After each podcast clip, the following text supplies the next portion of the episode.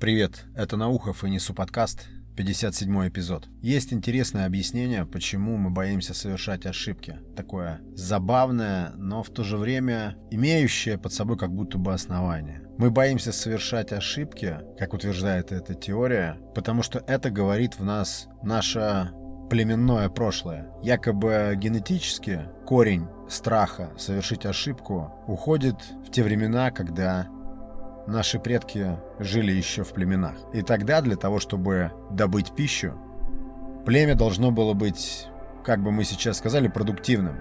А продуктивным племя может быть лишь в том случае, если его составляют умелые люди, способные, люди, которые могут, допустим, догнать зверя, достаточно выносливые, меткие, сообразительные. И племени для выживания, просто для выживания требовались именно только исключительно способные люди, а неспособные племенем просто-напросто отвергались. То есть, если где-то при совершении какой-то совместной племенной операции кто-то подвергал успех общего дела опасности, племя избавлялось от такого человека как от ненужного, как от человека, который все портит. И вот якобы в наше время страх ошибки объясняется нашим генетическим страхом оказаться отвергнутым племенем. Может быть семьей, может быть кругом друзей, знакомых или в рабочем коллективе. Получается, именно страх быть отверженным заставляет нас бояться совершать ошибки. Да, причем страх быть изгнанным из племени в те времена, пещерно-первобытные, он, естественно, был сопряжен с тем, что ты без племени просто умрешь. Это логично, естественно и очевидно, что все страхи, микрострахи, большие страхи, любые абсолютно страхи, они по короткой или длинной цепочке обязательно ведут к страху смерти. Может быть, поэтому мы сейчас такие безинициативные, потому что инициатива может привести к ошибке, а ошибка приведет к тому, что нас выбросит за борт лодки, как, как ненужного человека, как человека, который все может запороть. То есть для нас получается экстремально важна оценка окружающих. Вот это самая валидация. Не так давно один мой товарищ после долгой встречи сказал мне, что я постоянно нахожусь в его голове.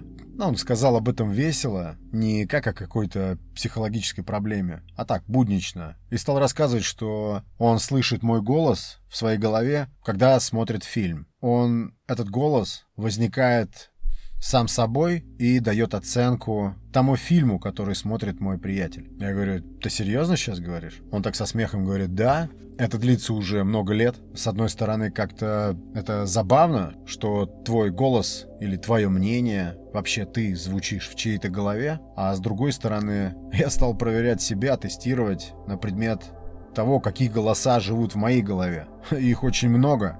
Постоянно, когда хочу что-то сделать, мне обязательно зачем-то нужно прикинуть, как на то, что я сделаю, посмотрит вот этот человек или вот тот человек. Это все мои знакомые люди, которым совершенно плевать на то, что я делаю. Но зачем-то я в своем мыслительном процессе вызываю этих людей и прошу дать оценку тому, что я делаю. Такая глупость.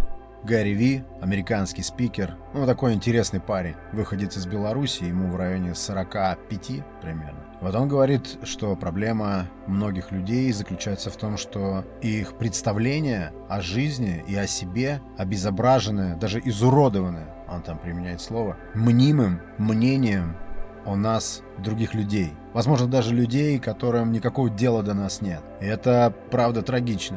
Я даже делаю этот эпизод, вообще этот подкаст, и постоянно задаю себе вопрос, что об этом эпизоде или о, том, что я сейчас говорю, мог бы сказать вот тот человек или вот та девушка, моя знакомая. Что же она там подумает, как же она оценит то, что я пытаюсь выразить, выразить то, какую тему я поднимаю. И нам так важна эта оценка, которой даже, может быть, и не будет. Но мы ее учитываем обязательно. Это, конечно, не свобода. Что бы ты ни делал, чем, чем бы ты ни занимался. Это страшный стопор. Это прям кандалы, которые нам не дают ничего делать. Вот это мнимое, несуществующее мнение о том, что мы делаем, каких-то сторонних людей, пусть даже и близких. Это сковывает, страшно сковывает. Почему-то вспомнился мне случай, когда мы с моим партнером бывшим партнером создавали тот маленький а, бизнес, который, которым сейчас я занимаюсь, один без него. И вот мы договорились создавать сайт, и я почему-то вызвался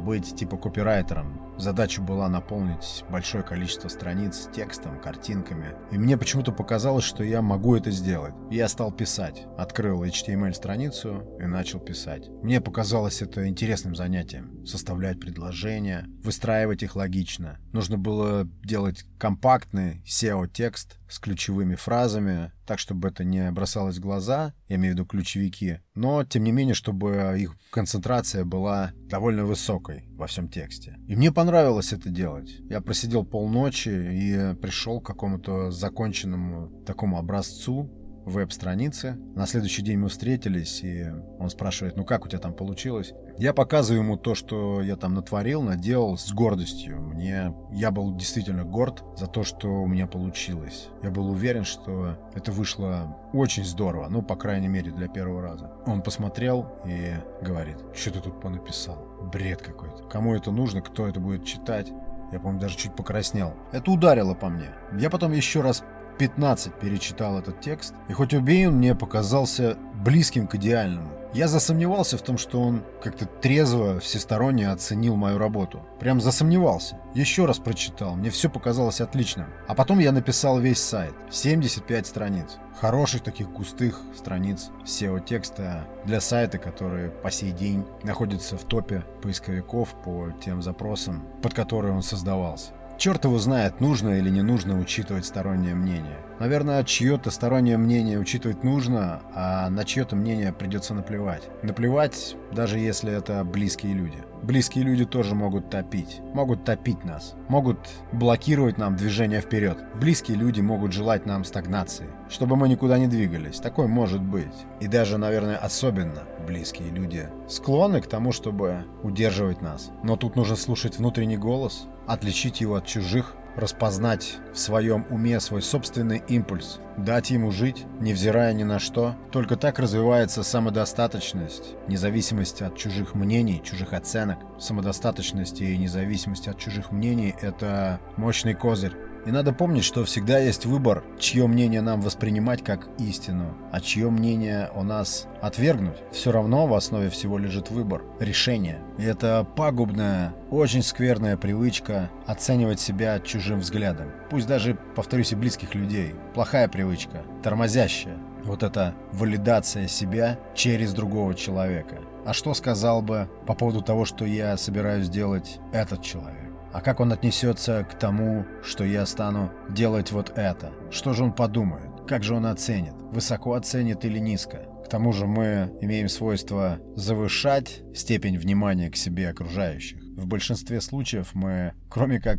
самому себе, больше никому не нужны. Это иллюзия, я считаю. Думать, что все вокруг нас наблюдают за тем, что мы делаем, и оценивают то, что мы делаем. Это иллюзия. Никому мы особо-то не нужны. И заканчивая тем, с чего я начал по поводу вот этих всех племен и тем, чем наделили нас наши предки, согласно этой же теории, то, что мы боимся совершать ошибки из страха быть отвергнутыми племенем, согласно этой теории, в наше время, в наши дни, благодаря технологиям, благодаря скорости передачи информации, мы можем выбирать себе племя, которое правильно оценит нас. Можем находить единомышленников. Наше племя не ограничивается кругом родственников, друзей или приятелей, знакомых, которые физически окружают нас. Мы можем находить соприродных нам людей в любой точке планеты. Такую возможность дарят нам современные технологии. Возможно, если вы слушаете этот эпизод, то где бы вы ни находились, мы так или иначе составляем определенное племя, хотя мы и не рядом, и ничего толком друг о друге не знаем.